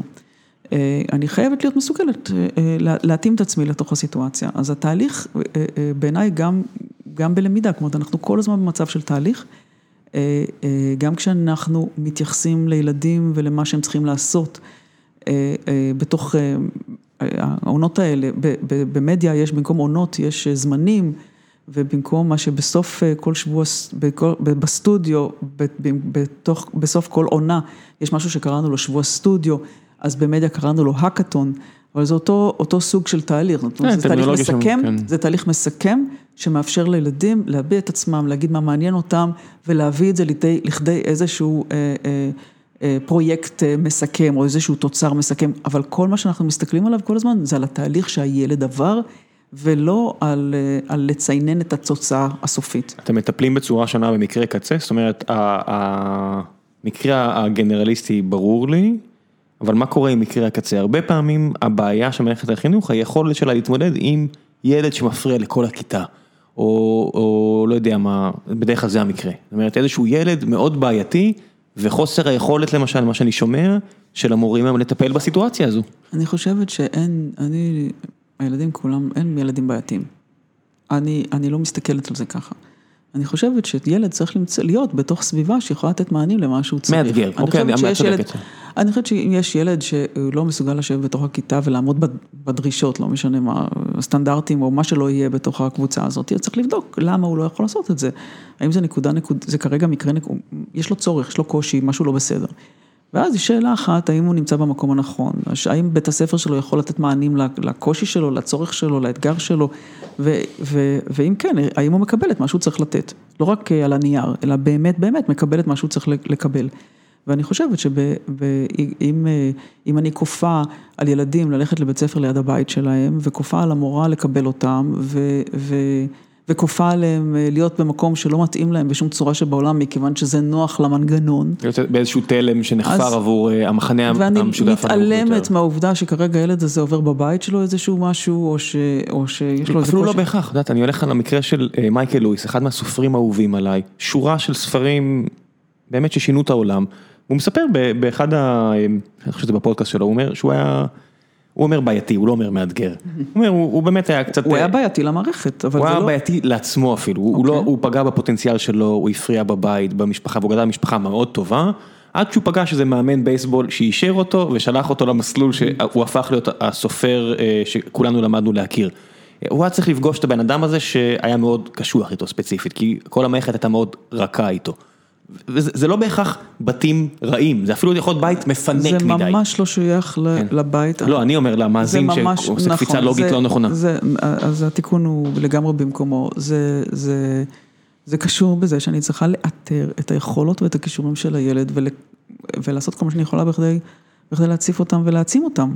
זה לכל ילד שיש לי בבית של עצמי, אני מאוד מאוד רוצה לראות, כל הזמן לראות את הפוזיטיב ולראות איך אני... מכניסה את הילדים שלי לתוך המקום שיעשה להם הכי הכי טוב. מה לגבי הפסטיבל הריטלין קונצרטה שנראה לי קיים בצורה עודפת במערכת? זאת אומרת, כשאני הייתי ילד זה היה, אמרו לאמי, הוא חייב ככה, והיא אמרה, הוא לא חייב כלום, מבחינתי שלא יגיע אם אתם אומרים שהוא חייב, ובאמת קיבלתי את המרשם, בגיל 17 ו-350 ומשהו ימים, אמרה לי, מגיל 18 ומעלה תעשה מה שאתה רוצה, לפני כן, לא. היום אני יודע שזה הצורך והדרישה מצד מורים, שפשוט לא מסתדרים עם ילדים מאתגרים, הולכת ועולה. המערכת, תשמע, אני לא יודעת מתי פעם אחרונה אתה ישבת בטורים במשך שמונה שעות, כאילו אני לא מסוגלת. אני חושב שחשפתי שאני לא הייתי החומר האנושי הזה. אבל לי אין הפרעת קשב משום סוג שהוא, ואני פשוט לא מסוגלת, אני מתה, אם אני נמצאת בתוך אותו משרד במשך כמה שעות, אני חייבת לעבור אחר כך לעבוד, אני לא יכולה. אז בטח ובטח שהמערכת הזאת היא פשוט לא מתאימה כמעט לאף אחד. עכשיו בשביל לגרום לילדים להיות, ואז לפעמים אנחנו, אלה מערכות פשוט כופות תנאים מסוימים על ההורים, ולא תמיד, אימא שלא כולם רופאה, והיא לא תמיד יודעת להגיד שזה לא מתאים לילד שלה. מצד שני, אני אגיד את ההפך, יש הרבה ילדים שהתרופות האלה מאוד מאוד עוזרות להם. חד משמעית. וילד שלא נמצא. שמצילות אותם. שמצילות אותם, וילדים שלא נותנים להם את התרופה ולא מצליחים, והם בחוויית, פגיעה חמורה באגו של עצמם ובחוויית המסוגלות של עצמם. והתרופה, אם היא מותאמת, יכולה לתת להם חוויה מאוד מאוד חיובית. כמו כל תרופה פסיכיאטרית, תרופות פסיכיאטריות מצילות חיי אדם. מי שעושה אביוז לתרופה פסיכיאטרית זה כבר נושא אחר, החיבור, חייב להיות פיצול בין השניים, אני לא סנטולוג, אני לא חושב שזה רשת האור. נכון, אז צריך להיות מותאם, אתה יודע שמותאם, ולראות איך עושים, איך אנחנו מביאים את הילד הפרטי שלנו, אם יש לנו את היכולות לבחון את זה, לראות מה מתאים לו ומה לא מתאים לו, זה תמיד כל הזמן חוזר חזרה לבחירה. הרי את מדברת על זה שצריך לעשות שיקום, ותכף נעבור לשאלות מהקהל, את מדברת על זה שצריך לעשות שיקום לילדים. אתם עושים גם שיקום להורים? זאת אומרת, אני יודע על עצמי שכשהילד שלי יגיע לגיל שבו הוא ייכנס למערכת החינוך שאת מדברת עליה ודיברנו עליה פה, האנטי שלי קיים. זאת אומרת, האנטי שלי למורים, למערכת, הוא חזק. איך משקמים את זה אפילו, אם ההורה כבר מגיע עם איזשהו אנטי? תשמע שכשהגעתי לאנקורי רציתי להבין, בשנים הראשונות שלי רציתי להבין בכלל מה קורה שם ומה אני עושה שם ומה הסיפור הזה של אנקורי, אם יש לו צורך בכלל. ומה שעשיתי, זה עשיתי במשך כמה שנים הרבה מאוד מחקר איכותי וליוותה אותי, היה לי זכות גדולה שליוותה אותי אישה, אחת הנשים הכי חכמות שאני מכירה שקוראים לה יאלי אדמתי וישבה איתי בתוך קבוצות המיקוד האלה. ואחרי עשרות רבות של קבוצות מיקוד, הגענו למסקנה שגם ילדים וגם הורים עוברים אביוז במערכת, ממש אביוז, ממש מרגישים, מרגישים שממדרים אותם, שלא קשובים להם, מרגישים שזה שדה קרב, ודרך אגב זה גם קורה, אני יודעת להגיד להיום שזה גם קורה למורים. אני חושבת שמערכות חינוך, ואולי זה משפט טוב לסיים איתו, מערכות חינוך חייבות לשבת על יחסי אמון. זאת אומרת, אם יש משהו שאנקורי יודעת לייצר, אנקורי יודעת לייצר מערכות יחסי אמון בין מבוגרים למתבגרים ובין מבוגרים למבוגרים. ועל בסיס של מערכת יחסי אמון הזאת אנחנו יוצרים דיאלוג ושם אפשר לייצר איזושהי התחלה של משהו שהוא סביר ושאפשר לבטוח אחד בשני. אם אני לא בוטחת, אם אני לא בוטחת בגננת ואני חושבת שהיא צריכה לשים מצלמה, אז יותר טוב שאני לא אשלח את הילד שלי לגן הזה. לא, פגיעה באמון זה חלק גדול מהבעיות שאנחנו רואים גם בארצות הברית וגם בארץ. ובתוך המערכות, אתם יודעים, אנחנו אומרים את זה היום וזה ברור לחלוטין, שאיבדנו לחלוטין אמון בכל המערכות שיש לנו צבא, משפט, ממשלה, כל הדבר הזה, ואנחנו לדעתי כרגע מאבדים גם אמון בבין אישי אחד עם השני, אפרופו הקורונה מייצרת מרחק וקושי מאוד מאוד גדול לבטוח באחר, היא מייצרת המון המון הרחקה, כל הרעיון הזה של הלימוד מרחוק הוא בכלל הזיה. אז אז הדבר הראשון שאנחנו צריכים, וכשחוסר אמון כזה נכנס לתוך מערכות חינוך, מערכות חינוך קורסות. ובהחלט, בהחלט, אני אני רוצה תמיד לדעת אם אתה בא לרשום את הילדה שלך לאנקורי, אז אני תמיד ארצה להיות הכי חשופה והכי פתוחה והכי שקופה, ולספר לך מה אני יודעת לעשות ומה אני לא יודעת לעשות. עכשיו אני בתוך אנקור ואני בתוך בית ספר בהקמה ואני מספרת לך את כל הדברים שאני עוד לא יודעת, אני יודעת לך מה היתרונות שלי, מה אני לא יודעת. בפתיחות רבה, אני מצפה שאתה תגיד לי את זה גם עליך, ומתוך המקום הזה אנחנו צריכים להתחיל לעבור דרך מאוד מאוד ארוכה של יחסים, שהיא תימשך באנקור תשע שנים, אנחנו חייבים להיות מאוד כנים ובוטחים אחד בשני ובשיקול הדעת אחד של השני, ולהעביר ביקורת אחד על השני ולכבד אחד את השני, אבל אני חושבת שניהול בתי ספר הם פרופסיה, והורים לא מנהלים את בתי הספר, זאת אומרת הגבול הזה של הדיאלוג הוא מאוד מאוד ברור, התפקיד שלי מאוד ברור לי ואני לוקחת אותו לעצמי. כל הראשונות והרישויים וכל הדברים האלה הם שלי ולא שלך בתור הורה, והתפקיד שלך זה להיות ההורה ואתה ההורה של הילד שלך וזאת הבחירה שלך לבוא אליי. אבל זה המילה פה, בחירה. זאת אומרת, אם כופים עליך משהו, זה יוצר סיטואציה מאוד עם חוקים משלה, זאת אומרת, ההורה כבר מרגיש, בסדר, כופים עליי, אז מה משנה, ואם זה משהו שאתה, זה בדיוק כמו יחידה מיוחדת בשירות קרבי לעומת גדוד. ביחידה מיוחדת אתה לא חייב להיות, התנדבת להיות פה. אתה לא רוצה, קום ולך, זה החוקים. אתה, אתה צריך כל הזמן לעבוד כדי להישאר. וזה יוצר אנשים אחרים לגמרי, מאנשים שאומרים, אתה חייב להיות בגדוד הזה, ואז זה יוצר אופי שהוא כזה. זה משנה לגמרי הזו. את המוטיבציות שאיתם אני קמה בבוקר. בכלל, את סט הערכים, את, הכל, את ההסתכלות. הכל, הכל, כן, הכל. זה... וגם כשאני בוחרת משהו שאני יודעת שאני מוותרת שם על משהו, אני יודעת שבחרתי ואני יודעת למה בחרתי, זה נכון לגבי מורים, הורים, בוודאי שילדים. והעובדה שבכל זאת אתה לא רוצה, תלך. נכון. זה, זה, זה כזה כוח. ואם אתה נשאר פה, אלה חוקי המערכת וזה כן. גם בסדר. זה מה שמצופה ממך, ותיאום הציפיות הזה הוא קריטי וקשה מאוד לעשות אותו במערכות כל כך גדולות. אז בואו נעשה קצת שאלות מהקהל אה, ונסיים את הפרק עם זה. אה, פרץ יפין אה, שואל, איך מודדים איכות הוראה של מורה?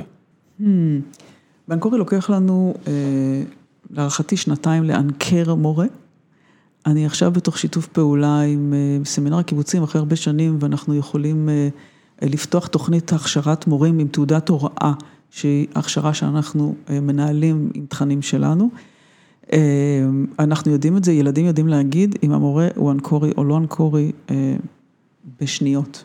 זה מצחיק, זה כמו... זה, זה בכלל לא, אין להם, אין להם שאלה. לקחת, זה גם פועל, זה גם שם תואר, זאת אומרת, בגוגל יש גוגלר, are you google enough, גוגלר enough, זה יש נכון. ברעיון עבודה, אז אתם עשיתם את זה על אנקורי. לגמרי, לגמרי, אנחנו יודעים את זה והילדים יודעים את זה נורא נורא מהר. לפעמים אנחנו עושים טעויות ולפעמים זה לא מתאים, אבל מורה שהוא, אנחנו יודעים גם להיפרד ממורים בצורה מכבדת, כי אם אתה לא רוצה... אם אני, אם לא טוב לך פה, לא ולא טוב לילדים פה, כן. אז גם המורה לא רוצה, למה שמישהו נורמלי ירצה להיות במקום שלא רוצים אותו? לא, זה גם תיאום ציפיות. הנה מה שאני מצפה ממך בעונה, או ברבעון הקרוב, בחצי שנה הקרובה. גם אם אתה לוקח קבועי זמן שמספיק גדולים, אז גם אם יש לך משהו בבית, שבועיים, חודש, לא טוב, יש לך זמן להתאושש מזה. אתה לא נשפט כל יום באמת, אבל על חצי שנה, כן, אם אתה לא, אין מה לעשות, יש לך תפקיד. אתה מסיים שנה, כי זה, כי בתי כי ספר עובדים על הדבר כן. הזה, אבל, ו, ולפי החוק והכל, אנחנו לא עושים שום דבר שהוא לא חוקי, אבל אה, אה, אפשר לבחון אם מורה הוא טוב או לא. טל אה, שריג היקרה שואלת, איך מעוררים בילדים מוטיבציה ללמוד? מדברים איתם, שואלים אותם מה מעניין להם, מנסים להתאים את מה שמעניין להם, לבדוק, לבחון באמת, מקשיבים למה שמעניין אותם ומנסים לבחון מה הכי מתאים להם ואיך הם היו רוצים ללמוד, כי ילדים הם יצורים סקרנים, הם נולדים סקרנים, והם מאוד אוהבים ללמוד. אני גם אוסיף, אה, ואני לא מורה, אבל אני אוסיף, מנסים לעשות את זה מעניין. ברור, מה זה מעניין? אני לא, אני לא קרקס, אבל אם אני, האם מעניין לא, לי? לא אמרתי מבדר. אם מעניין לי, מעניין. אז יהיה לך מעניין. כן. אם אותי זה משעמם, אז גם לך יהיה משעמם. יש דברים שהם משעממים, ויש דברים שהם לא מבדרים, אבל זה עדיין, מעניין יכול להיות מאוד מאתגר למשל. למשל, אה, וגם קשה. כן, אבל אתה יכול לעשות מעניין, שים, שים, קרקס זה מבדר, הערך שלו הוא בידור, מעניין זה משהו אחר לגמרי. מעניין זה משהו שיכול להיות שכל כך קשה לך, שאני אומר, אוקיי, בוא נחזור לזה מחר. בוא תחשוב על זה, תשני על זה, תאספי שאלות, מחר נתקוף את זה אולי מזווית אחרת. נכון, הזווית האחרת כן. היא קריטית. כן. הזווית האחרת היא קריטית, זה צריך להיות רלוונטי לעולמם, בסדר? ולראות איפה זה אה, applies, כאילו איפה זה קורה בכלל, למה זה קשור במציאות שלהם. כן, אני, אני תמיד חוזר לערוץ יוטיוב חינמי לגמרי שנקרא 3 Brown 1 Blue או איזושהי קומבינציה לצבעים האלו, אני אשים לינק, והוא מנגיש מתמטיקה, הוא פרופסור מסטנפורד, הוא לא, הוא לא חובבן, והוא מנגיש מתמטיקה בצורה כמו אתה לא ראיתי בחיים שלי, זאת אומרת דברים שדחפו לי במורד הגרון בתואר הראשון ואמרתי, אני לא מבין, אבל אני אלמד ואני אקבל את ציון טוב במבחן, ופה הוא פשוט עושה את זה בצורה ויזואלית כי יש לו אה, את היכולת, אה, וואו. למה לא, למה לא חשבתי אף פעם? אני מאוד מאוד אשמח לראות את זה, כי אנחנו כל הזמן בוחנים למשל את הנושא של החמש יחידות מתמטיקה, שאומרת איך מלמדים אחרת מתמטיקה. אני אומר לך, אני רואה את הערוץ הזה ויש לו שם כמות של תוכן, והוא גם משתף פעולה עם בתי ספר וכל העם, אומר, אוקיי, ככה צריך. אה. אין שום דרך אחרת מבחינתי ללמד חדווה מאשר ככה, זה לא ייאמן כמה הוא פיצח את זה, וגם הכמות של הצפיות שם די מוכיחה שאני לא היחידי, אבל... אם אני יכול להשאיר המלצה אחת, זה תמיד הערוץ הזה, אני תמיד חוזר אליו, כי זה פשוט רמה אחרת. אה, נעשה עוד שתי שאלות. יונתן נחום, אה, למה בישראל אין מספיק מקצועות הרחבה? בבית הספר, ש... אה, אוקיי, הוא אומר, הוא בגיל בית הספר, בית הספר קטן אך אזורי שהוא סיים השנה, היה מגוון כל כך דל של מקצועות הרחבה, למה אין יותר? אני לא חושבת שזה חשוב מספר מקצועות הרחבה, בטח שלא לגבי בגרות, כאילו זה, אני צריכה ללמוד, לקבל כלים, איך אני, אם אני רוצה להרחיב על משהו, הכל נמצא אונליין. אם באמת מעניין אותי ללמוד אותו, אז אני, אני צריכה לדעת את הכלים ואת, ה, ואת הדרכים שבו אני יכולה, בהם אני יכולה להשיג את הידע, אני לא חייבת הרבה מקצועות, גם כשבית ספר עושה מקצועות הוא בדרך כלל, לבגרות זה בדרך כלל משטיח את זה וזה מוציא את החשק מהמתמטיקה כמו מהספרות, כאילו זה לא... דרך אגב, מה שאמרתי גם, הוא לגמרי כנ"ל על ספרות, זאת אומרת, פשוט בספרות זה נראה לי כל כך טריוויאלי להפוך את זה למעניין, כי זה... כי זה fucking ספרות, יש ספרות מדהימה בעולם. לא, אבל אפשר להוציא את החשק מהכל, מה זאת אומרת? ברור, אתה יכול לקחת יצירות נכון. מפעימות ולהפוך אותן לנוראיות. נכון, זה, אה, כן. לפעמים צריך כישרון בשביל זה, אבל הם מצליחים. צריך גם להגיד את האמת שזה גם תלוי בבחירה. זאת אומרת, אם אתה אה, מכריח ילדים ללמוד אבא גוריו, עם 100 עמודים של אה, ריאליזם על איך אה, הקיר נראה, יש אנשים שאוהבים את זה, מודה, אני אוהב את זה, אבל אני מבין למה זה לא יורה טוב בגרון לכולם. זאת אומרת, יש יצירות שקשה יותר להגיע ליופי בהן, ואני מאמין שמבחינה הזו אפשר למצוא יצירות שעדיין יהיו ברמה הזו. לעומת זאת, יש, אתה יכול, יש ערך, שאתה כן. יכול לקחת את אבא גוריו ולהציג מתוכו קונפליקט מסוים, כן, של היחסים שלו עם הבנות שלו לצורך העניין, יחסי אה, בנות ו- ואבות. ודרך היחסים האלה להציג את אבא גוריו, ואם אתה מציג את בטוח, אבא כן. בזווית שהיא רלוונטית, לראות את הזווית שיכולה להיות משמעותית לגבי, לגביך או לגביי, זה יכול להיות מעניין, ולגבי הילדים, אז אתה מאיר, אתה, אתה מאפשר אה, לעבור גם את הדברים שפחות מעניינים מישהו. כן, אה, בעיניי גם יש ערך של, אני פשוט לא איש הוראה, אני לא יודע, בעיניי יש גם ערך לצלוח את ה... לא יודע, 90 עמודים האלה של תיאורים של בלזק, אבל ברור. כמו שיוליסס הייתי מכריח, אה, אבל זה, אני מבין שזה לא, שזה, שהרוב המוחלט יחשבו אחרת. לא, יש, יש אלמנטים תלוי, יכול להיות שמישהו אחר זה נקרא גריט בתוך העולם אז, אז אני בדיוק הולך על, ה, על נכון, המשמעות הזו של קריטי. סוזן דקוורט והספר שהיא כתבה על גריט, כי זה בעולם של היזמות נכון. הטכנולוגית זה כל כך חשוב. כי את דיברת על בידור, אני אומר, לא, העניין הזה של יום אחרי יום תעשה, כי אתה רואה קדימה את היעד שלך. נכון. אה, בוא נעשה שאלה אחרונה. אה, יש פה הרבה שאלות שהיו על אה, שיטת השוברים. מילטון פרידמן. אני חושבת שזה אולי גם נגענו בזה בסיבוב בעצם. זאת אומרת, זה בין הציבוריות לפרטי. אני, אני לא בטוחה שבדיוק השיטה הספציפית באופן שבו פרידמן כתב את הדברים אה, זה הפתרון, אבל אני, אני חושבת שזה אולי קצת כמו בתוך הבריאות, זאת אומרת, אני חושבת שאם אפשר היה לתת סל לכל אה, תלמיד, אה, שאתה בתור הורה יכול לקחת ולבחור באיזה בית ספר מתאים לך שהילד שלך יגיע אליו, ואם תרצה להוסיף לו, כי אתה נורא נורא חשוב לך שהילדים שלך ילמדו מנדרינית. או נורא נורא חשוב לך שהילדים שלך או ילד אחר שלך, אתה תרצה שילמד בכיתה של 15 ילדים, לא 30 ילדים, שתהיה לך אפשרות לבחור להוסיף על הדבר הזה מה שאתה רוצה. אה, ובישראל אה, אה, הדבר הזה של בחירת הורים הוא ממש מוקצה.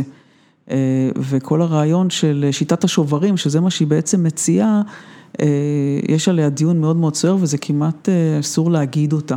כן, למרות שיש דוגמאות במערכת הבריאות, שתמיד הדוגמה שדורון אהב לתת, אוהב לתת, זה כל מה שקשור ללידות בארץ. נכון. שצריך להגיד האמת, זה עובד כל כך טוב. נכון. במערכת ציבורית של בריאות שכולם אוהבים להתלונן עליה, כל מה שקשור ללידות, ואנחנו מדינה עם המון ילדים, כל מי שחווה לידה בארץ אומר, אוקיי, זה משהו אחר. זה עובד הרבה יותר טוב, וזה נובע מכך שיש תחרות. כשאני עושה סקר, אני הולך למחלקת, ואתה אומר, אוקיי. אני לא רוצה ללכת אליכם כי לא נקי פה, אני אלך למקום אחר, אביא את ה-15 אלף שקלים שהמדינה מביאה לכם למישהו אחר. נכון, ויש דרכים לנהל את הדבר הזה בצורה ש, שעדיין, שלא תפגע, בסדר? אני, זה, יש פערים גדולים שצריכים לגשר עליהם בין מרכז לפריפריה במדינת ישראל. גם בתוך המרכז יש פערים עצומים. זה דיון אחר לגמרי, נכון, אבל יש פערים מאוד גדולים והמדינה צריכה לקחת אליהם אחריות, אבל יחד עם זאת זה לא יכול להיות שלא ייתנו לי לבחור. איך ואיפה אני רוצה לגדל את הילדים שלי, שאני בוחרת כל דבר אחר, וחינוך של הילדים שלי, אני כאילו מעבירה או עושה העברת בעלות למדינה, זה הזיה. מעבר לכך שבמילא אתה משלם את המס, זאת אומרת, אתה במילא משלם המון מיסים בארץ, והמיסים הם יוניפורמיים, זאת אומרת, אם מישהו מרוויח הרבה בבאר שבע, הוא עדיין משלם אותו מס כמו מישהו בתל אביב, אז אם כבר אתה במילא לוקח הרבה כסף, תנסה לשפר את המערכת. זה שיש כרגע פער עצום בין באר שבע, אפילו בתוך באר שבע, לבין תל אביב, ובתוך תל אביב, זה עובדה. נכון. עכשיו צריך לפתור את זה, לא לא מעניין אותי השיח הזה על שוויון והכל, תעשה משהו. נכון. אה, תעשי משהו, דיון תעשה אחר, משהו. יש דיון אחר שלם שקשור בכלכלת חינוך, ואולי הנושא של השוברים של מילטון, ואיך בכלל בנוי תקציב בית ספר, ולמה יש פער באמת במרכז לפריפריה. פער במרכז לפריפריה לא קשור במשרד החינוך, הוא קשור הרבה פעמים ברשויות המקומיות, אבל זה דיון אחר, עמוק, ארוך. שהוא בעיניי מאוד מעניין ואף אחד לא מדבר עליו. אני אזמין אותך אז אולי שוב, אני מקווה שתשמחי להגיע ונתחיל מאותו מקום את הפרק הבא. לפני שנסיים, המלצות, דברים שראית, קראת לאחרונה, דברים שחשבת שדיברנו עליהם פה ואת באמת רוצה שאנשים ייקחו איתם, אז דיברנו על סוזן דקוורט, ככה היא נקראת? כן. אז סוזן דקוורט, גריט. אנקורי, אין לי... הגריט הוא ספר בהחלט מעניין. שום דבר לא מושלם, אני אומר, ספרי חינוך כאלה, תמיד אני חורק שיניים שאני צורך אותם. נכון, אבל אתה מבין, אתה לא חייב לקרוא את הכל, אתה מבין את הסיפור מאוד מאוד מהר, אתה יכול לרפרף עליהם בזה, אבל לעשות לזה איזו זריקה כזאת, זריזה שאתה יכול, יש המון רפטיציות, זה משעמם בטירוף. קראתי לאחרונה את האימא של המנכ"לית של יוטיוב ו-23andMe, קוראים לה סוזן מוצ'בסקי.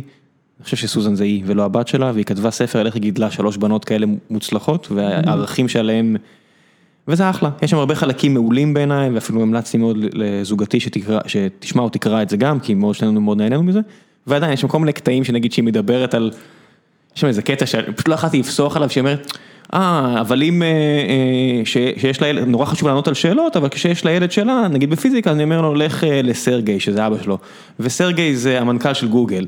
אז כן, אני לא יודע, שאת מביאה לי דוגמאות מהילד של המנכ"ל של גוגל, אז קצת קשה לי לבלוע את זה, כי את נולדת, כאילו, היא לא, היא אומרת, היא מראה, היא נולדה לסיטואציה נוראית, אבל היא מספרת בספר על הכל, באמת סיטואציה נוראית.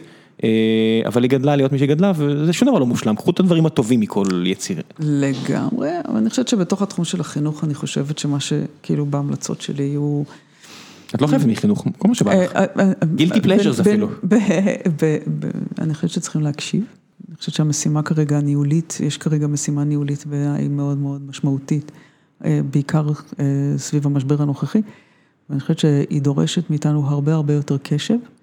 והיא דורשת בניהולית יכולת לעשות reframing, זה אולי גם קשור לדברים שדיברנו עליהם, כאילו להסתכל גם על המונחים ועל השפה ועל הדברים שאנחנו רגילים להגיד, ורגע אחד לנסות לעשות להם reframing ולדבר אותם בשפה אחרת או להמציא להם מילים אחרות, בכדי שאנחנו נוכל להבין אותם אחרת.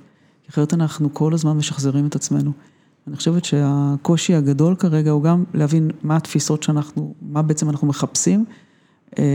להבין באיזה מבנים זה יכול לחיות, ולראות איך אנחנו משנים את הרגלים, כולל הרגלי השפה, מה שהתחלנו לדבר בהתחלה, כלומר, איך אנחנו קוראים לכל מיני דברים, למה אנחנו קוראים להם, מה המושג, עולם המושגים שאנחנו מדברים, ואיך אנחנו לוקחים את מה שאנחנו שומעים, ובעצם אורזים אותו מחדש, לפעמים בצורה אחרת ורבלית. הרבה פרקטיקום, אני עושה הרבה פרקטיקום של כתיבה עכשיו, בכדי להבין וללמוד, את, להבין יותר טוב את, את, את, את מה ששמעתי. אז אז אני חושבת שזה זה כרגע דווקא איזשהו מקום של האטה כרגע, וחשיבה. כן, אם אתה לא יודע מה אתה עושה, תפסיק לרוץ. נכון, לגמרי. תעצור, תסתכל. אנחנו רוצים בום בום בום בום, אבל רגע, שנייה, פתרונות, פתרונות, זה לא הסיפור, הבעיה שלנו זה לא טכנולוגיה, הבעיה שלנו רגע אחד היא תפיסתית, ויש לנו הזדמנות מהממת לעשות דברים אחרת עכשיו, ואני נורא נורא מקווה שדווקא המשבר הזה יוליד דברים טובים. להיות אופטימית עם זה מאוד. אני נוטה לתפיסה הזו גם. זאת אומרת, בסופו של דבר משברים מולידים דברים טובים. תסתכלו היסטורית, זה זה כמעט תמיד נכון. זה פשוט יש אנשים שסובלים במשבר והם מתרכזים בזה, וטוב שכך, כי אמפתיה זה חשוב, אבל גם יש הזדמנויות. יהיה עוד אנקוריז? יהיה, יהיה, כן, אני... כי זה מעט מדי. לא, באמת, אני אומר, אנשים בטח שמעו את השיחה הזו, אמרו, אוקיי, אבל אני לא גר ברעננה ואני לא גר בתל אביב, אז אני רוצה גם. אני חושבת, קודם כל, אני חושבת שאנשים עוברים דירה בשביל לבוא למקום נכון של החינוך של הילדים שלהם, כי זה סדרי עדיפויות.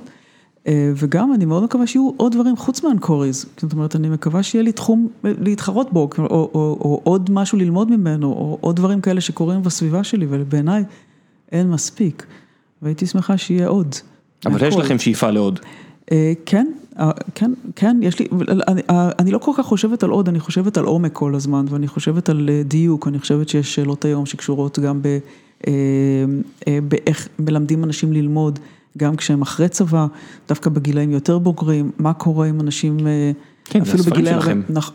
זה לא רק הספרים שלכם, לא, אני אומר, אבל אתם עושים את זה גם ככה, גם הרבה אנשים לומדים אנקורי אחרי הצבא. זה ללמוד, ללמוד לבד גם, ללמוד, ללמוד בחברותה, כל הדברים האלה, אם גם לא למדת בתקופת בית ספר יסודי, הם לא היו שם, אני חושבת שאפשר לאמן ילדים, אנשים, בתהליכי חשיבה מפותחים יותר,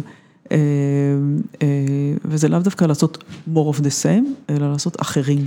more of the same זה בטח לא, גם אם זה שלכם, בטוח יש לכם עוד, זאת אומרת יש את כל הבעיות האלה שלא הגענו אליהם ואולי נגיע עם, תגיעי עוד פעם של מיעוט של נשים בדברים טכנולוגיים או מיעוט של נשים בדברים יותר פיזיים. זאת אומרת, יש את הטענה הזאת של אנשים שמרנים שאומרים, הנה תסתכלו, אין נשים, לא צריך לפתוח קורס טייס לנשים, כי נשים בארץ פחות חזקות, ואני אומר, אוקיי, זה הסיטואציה עכשיו, וגם אם הרף העליון נמוך יותר, זה בסדר, זה עדיין יספיק, עובדתית זה מספיק. אני חושבת שזה דיון בכלל לא רלוונטי, אני חושבת של אנשים זה ממש כאילו, אני לא מבינה איך אנשים עוד תקועים בתוך המקום. אבל עובדתית זה בעיה, עובדתית, זאת אומרת שאת מסתכלת על תעשיית ההייטק ועל מחלקות להנדסת חשמל ולמדעי המחשב, אין מספיק נשים.